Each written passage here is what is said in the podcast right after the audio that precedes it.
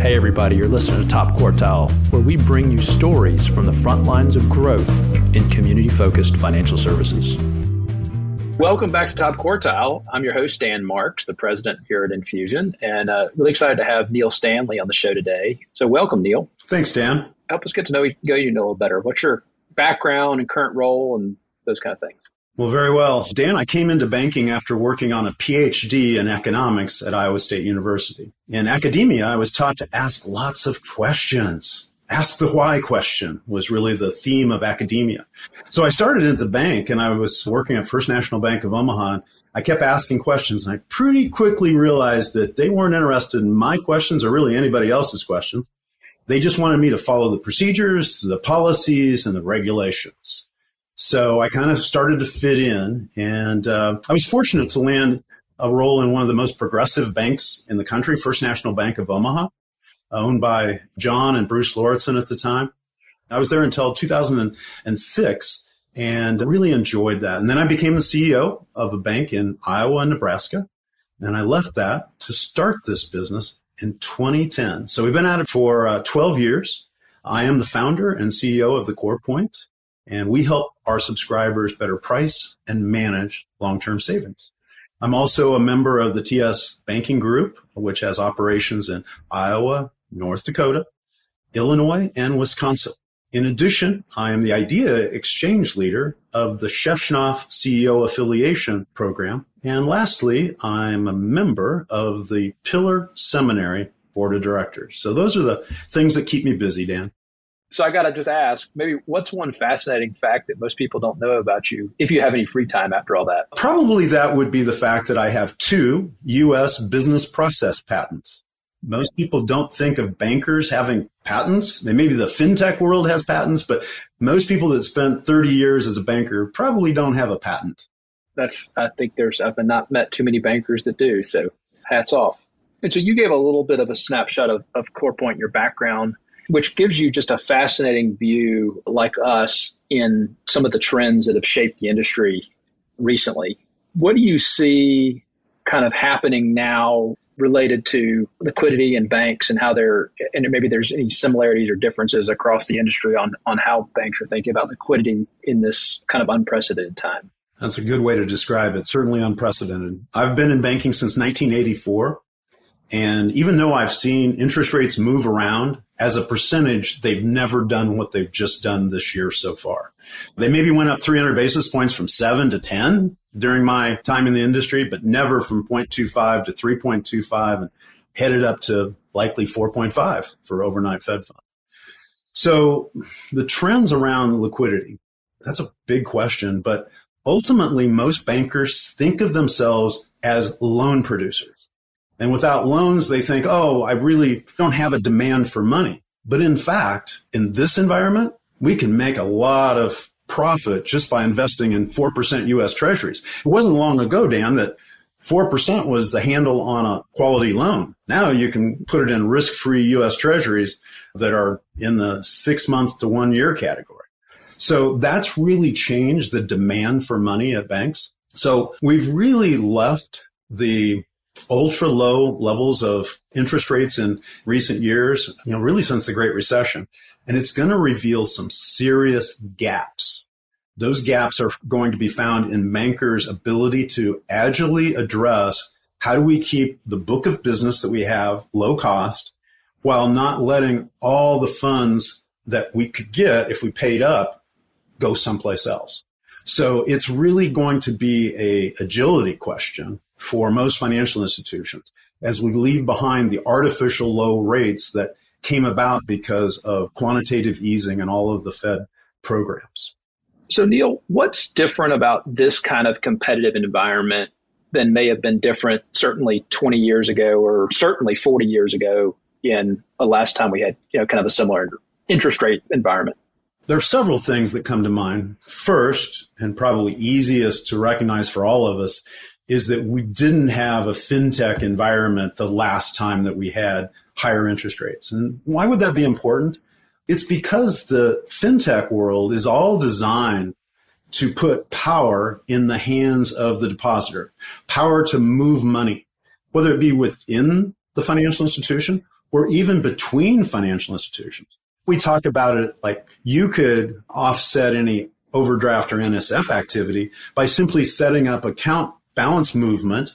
So, hey, we can automate that. We can basically create our own sweep accounts to cover overdrafts. Well, that sounds great to me as a consumer. And we would not have thought about the fact that basically you can not just sweep to avoid overdraft, but you could sweep to move money to the highest yield as well. And I think that technology is being unleashed into our industry in a way that we will pretty, I would say, pretty soon realize that, wow, if that's the case, why would I leave my money in a non interest bearing balance or low interest balance?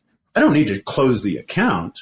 I'll, I'll keep all my ACH activity, direct deposits, I'll keep those where they are. I'll just sweep out the excess balances over to something that's really helping me earn money, make my money work for me. The other things that have happened, Dan, in 2011, we eliminated the prohibition on interest bearing commercial DDA. Until then, you weren't allowed to pay a business interest on their checking account. So it was a moot point. It's like, I can't pay you. And, it, and everybody was in the same boat. Now, even though it's been an option for many years, with low interest rates, it, it really wasn't a big deal. And lastly, in the pandemic, we also took away the restrictions on savings account withdrawals. And again, why did we do that? Well, we wanted people to easily have access to their money. But if you put those three things together, hey, you can pay me interest on my business checking account and I can legally have access to my savings account anytime I want. There's no withdrawal restrictions legally. Now that doesn't mean that some financial institutions haven't maintained them. And then I have this technology that easily allows me to monitor my accounts, send me notices and sweep accounts balances. I can easily set up the process to sweep to high interest bearing accounts so that I really minimize the amount of effort to go out and put my money to work. Well said. It's a you know mobile app. I'm managing where are my liquid funds being kept in your particular point. I'm just going back and forth between institutions. I may not close any of those accounts, but I'm chasing yield for those people that are uh, and and every percentage point that rates rise that makes that the payoff from doing that that much better. So yeah, great point about just the differences. And that really speaks to being proactive. Maybe you don't have a necessarily a huge need today, but that can rise very quickly. And so preparing for a future and being proactive is that much more important given some of those trends you talked about. You got it. Here's one thing that your audience might appreciate too. We've done all these deposit decay studies where we studied how long a, checking account might let live, what its life is. All those studies were done in an ultra low interest rate environment. So my suggestion to bankers is, oh, your deposit decay study is probably accurate for the account. It just may not be relevant when it comes to the balances. And so is is that as you work with different banks, do you see a different level of appetite? Most certainly. We are far from homogeneous. The approaches are so dramatically different. You have some financial institutions who literally believe holding the line on, on cost of funds is the secret to their success. And they're just going to not be moved by the fact that the market rates have gone up.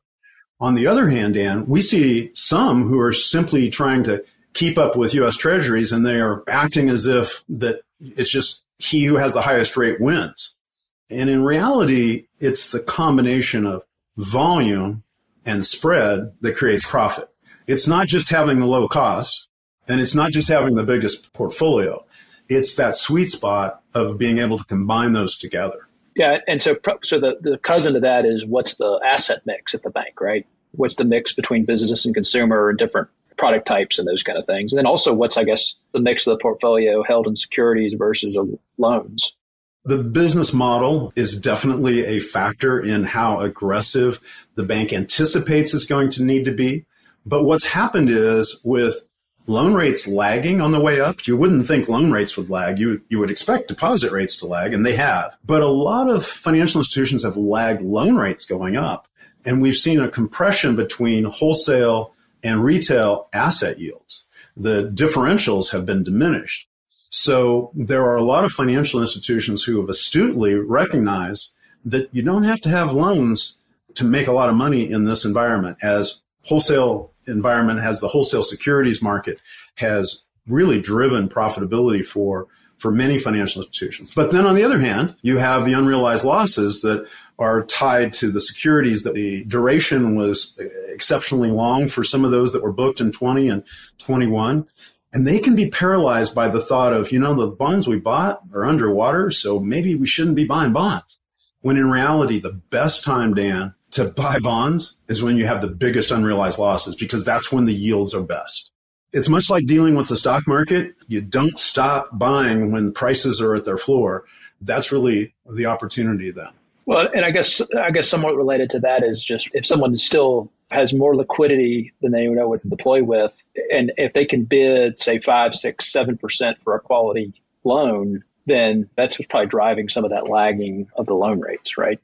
Yeah. So we have, as, as I say, it's not homogeneous. There are some financial institutions that still have tremendous amount of liquidity, but it's so inconsistent, and the prices lag on lending because the liquid ones are saying, well, you know, I'm substantially above my cost of funds. And what we're seeing here is the damage being done by financial institutions who do not use funds transfer pricing. And I teach in banking schools, I lead these idea exchanges, and there's still a lot of financial institutions who are using the archaic approach of cost of funds driving pricing. Cost of funds is not going to be effective in this environment. When interest rates were benign, when, when basically the differentials from high to low were very small, you could use cost of funds as a proxy for funds transfer pricing. But in this environment, it is ineffective. It is detrimental to look at your historical cost of funds.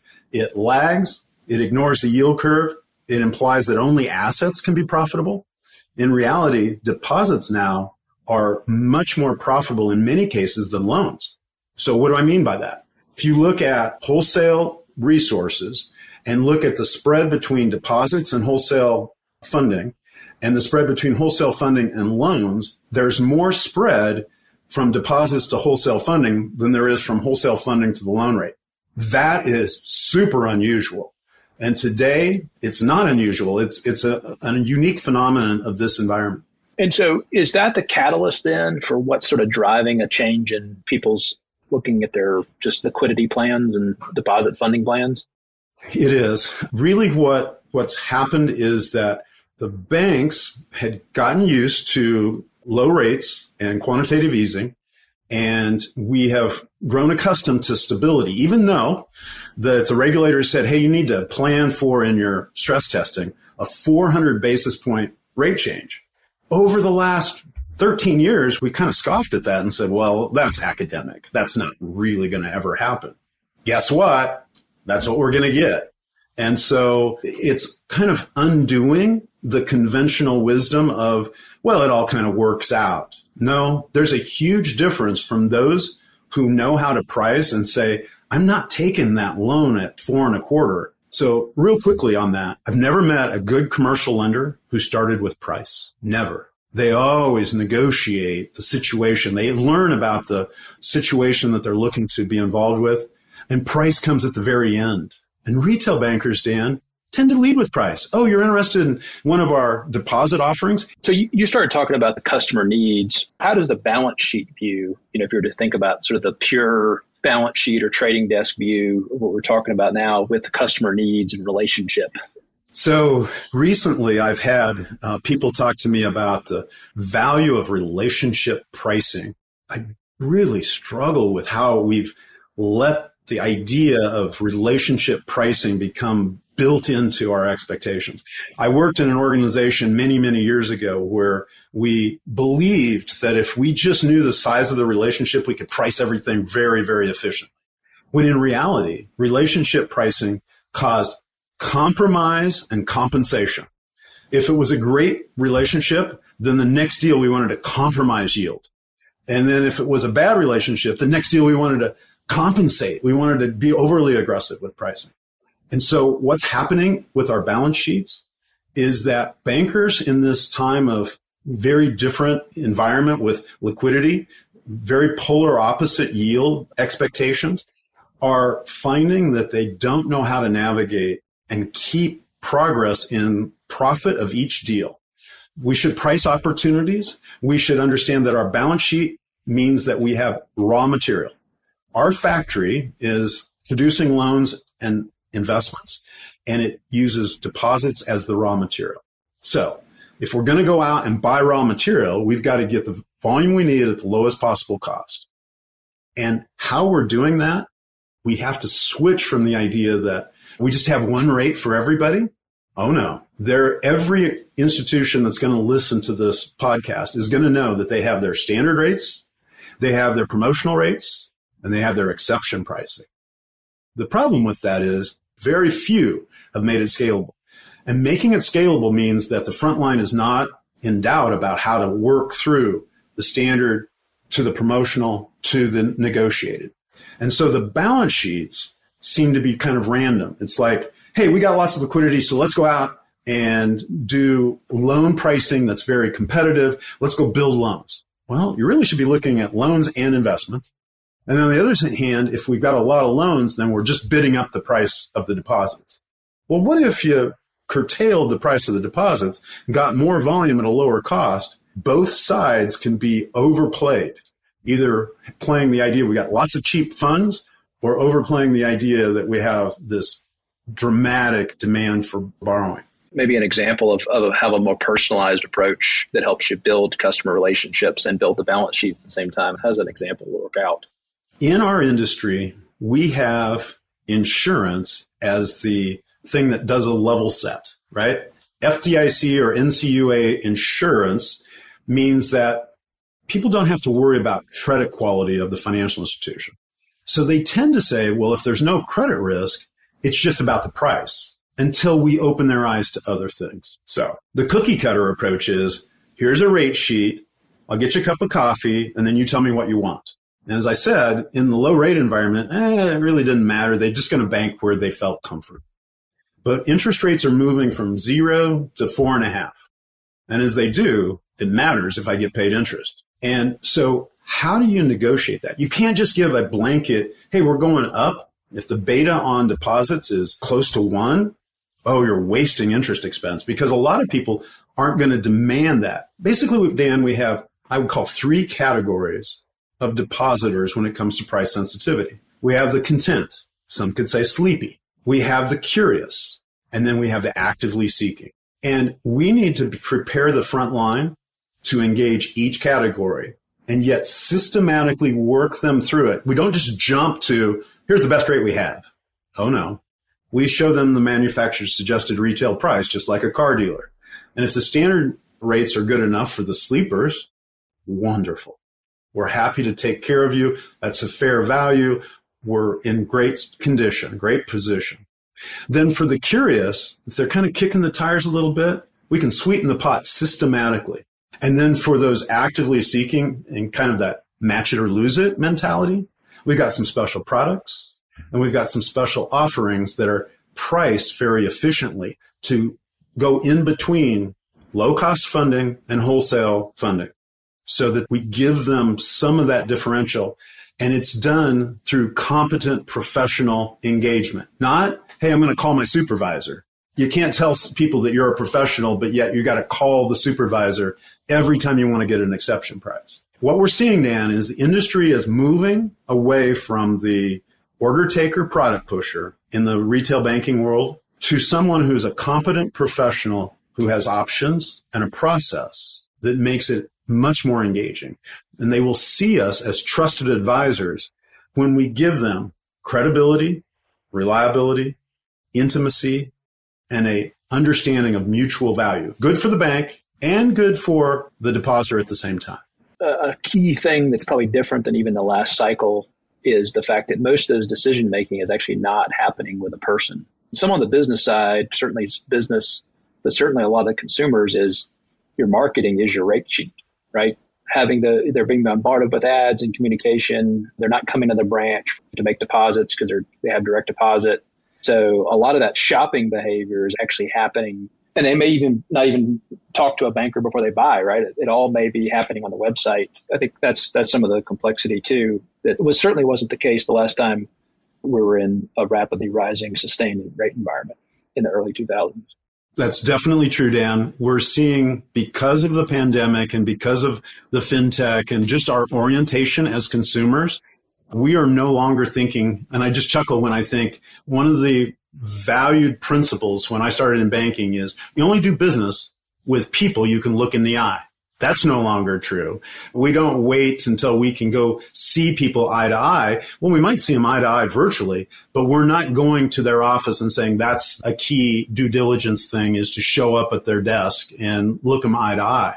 So what we're doing through the fact that we've introduced technologies like Amazon and Uber and Netflix is we've become very comfortable navigating in a digital world. But if you think about the long term savings products, they were built in the 60s and 70s. So, how do you navigate that unless you upgrade uh, the toolkit that you have to work with those depositors who now have on their cell phone the ability to Google what's the highest interest rate on a savings account? It's a big deal.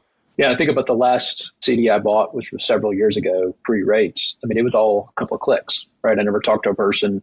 You go in your account, you make it. So that's kind of the thing that's where a really, really smart data driven communications approach has got to be a key part of this discussion. You can't just rely on the banker negotiating things because in some cases, the banker's not even going to talk to the customer. So that's a key part of what we do, Dan, is to prompt a very relevant and impactful conversation. So while we know digital is the means at which most activity occurs, people who have long-term savings are super cautious. Like people don't get into CDs because uh, they're risk takers, right? Long-term savings means I am somebody who wants to have simple, safe, and predictable. And they are typically very willing to talk to somebody if they think they're competent. They're not going to talk to somebody just to waste time. But if they think they're competent, they're going to engage.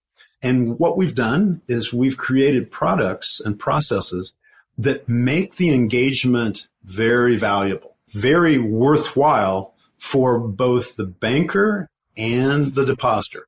You make a good point that the 70 year old who's buying most of CDs is one profile. That's the segment that's growing on Facebook because everybody else already has an account or, or has moved on to something else. So I think a bank who doesn't think about the digital integration of an omni-channel world, and to me, it kind of reminds you of, of you know when Bank One tried to force people to pay to use a teller line, right? Like you're you're forcing somebody into a channel that doesn't necessarily fit their preferences, and so we're big believers that what I call face-to-face digital is the realm of long-term savers. So digital alone is really hard to navigate for a conservative, super conservative long-term saver and face to face in person is problematic. And so things like Glia and Pop.io, those are huge for a conservative long-term saver to be able, just like we're doing now, is how do we engage in a way that builds the nonverbal as well as the verbal? As I'm talking today, I know that there's a relationship there that goes beyond just some sort of digital activity. Digital is essential, but it is not sufficient in the long-term saver world. You have to have both the presence of relationship and digital. You can't leave one out. I completely embrace that.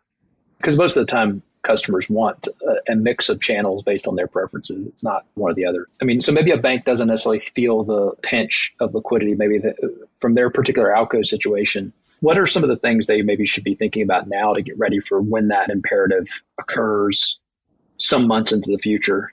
The thing that we observe frequently is that a financial institution tends to be a don't fix it unless it's broke kind of mentality is, hey, we'll just keep doing what we've always done until it doesn't work anymore. And that's problematic in this environment because what we're seeing, as you know, from looking at the data, loans were growing in the second quarter and deposits were shrinking.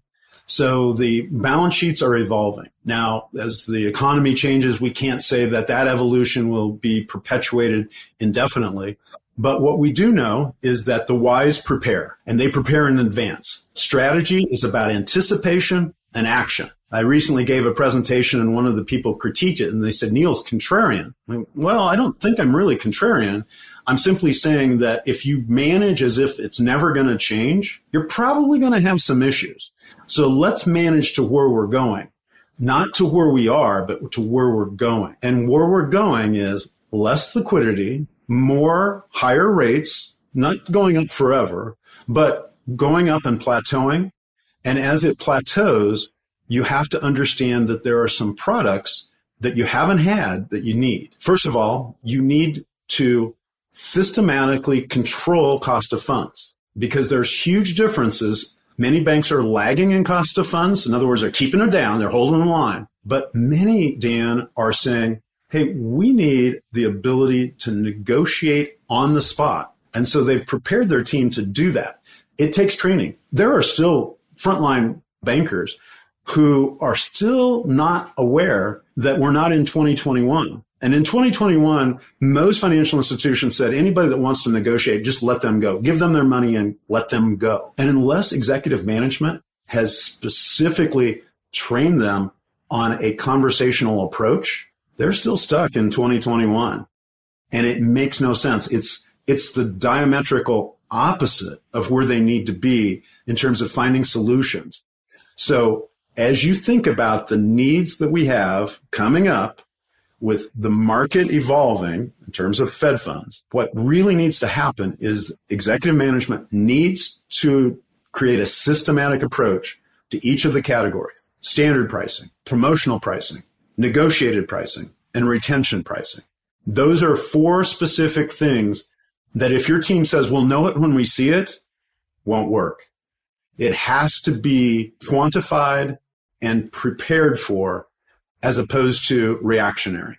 As we wrap up, if you could go back to yourself, knowing everything you know now, you know, maybe sit down with yourself, being at the bank, call it around 2000 when we had another rising rate environment, what would you tell yourself, your younger self?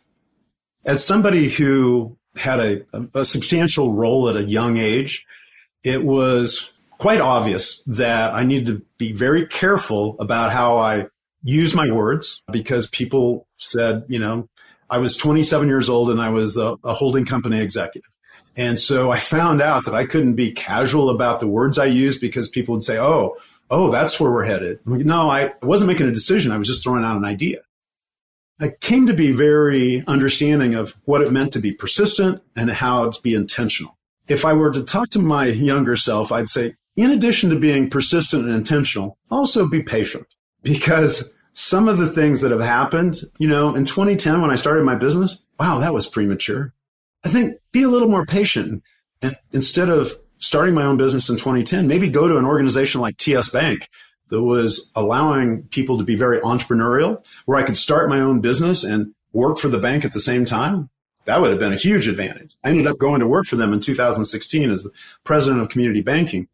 But I didn't think that that was even possible. So I should have been a little more patient about that. And then in 2019, I left my job at the bank and ramped up the business only to find the pandemic. Now, nobody could have forecasted the pandemic, but I guess it's that matter of balancing patience with persistence and, you know, timing is everything. Well said. Neil, thanks for coming on the show. That's it for today on Top Quartile. If you haven't already, be sure to subscribe to Top Quartile wherever you find podcasts on any podcast app. And while you're at it, we'd really appreciate a five star rating. And if you're interested in getting an opportunity assessment, head over to infusionmarketinggroup.com to learn more.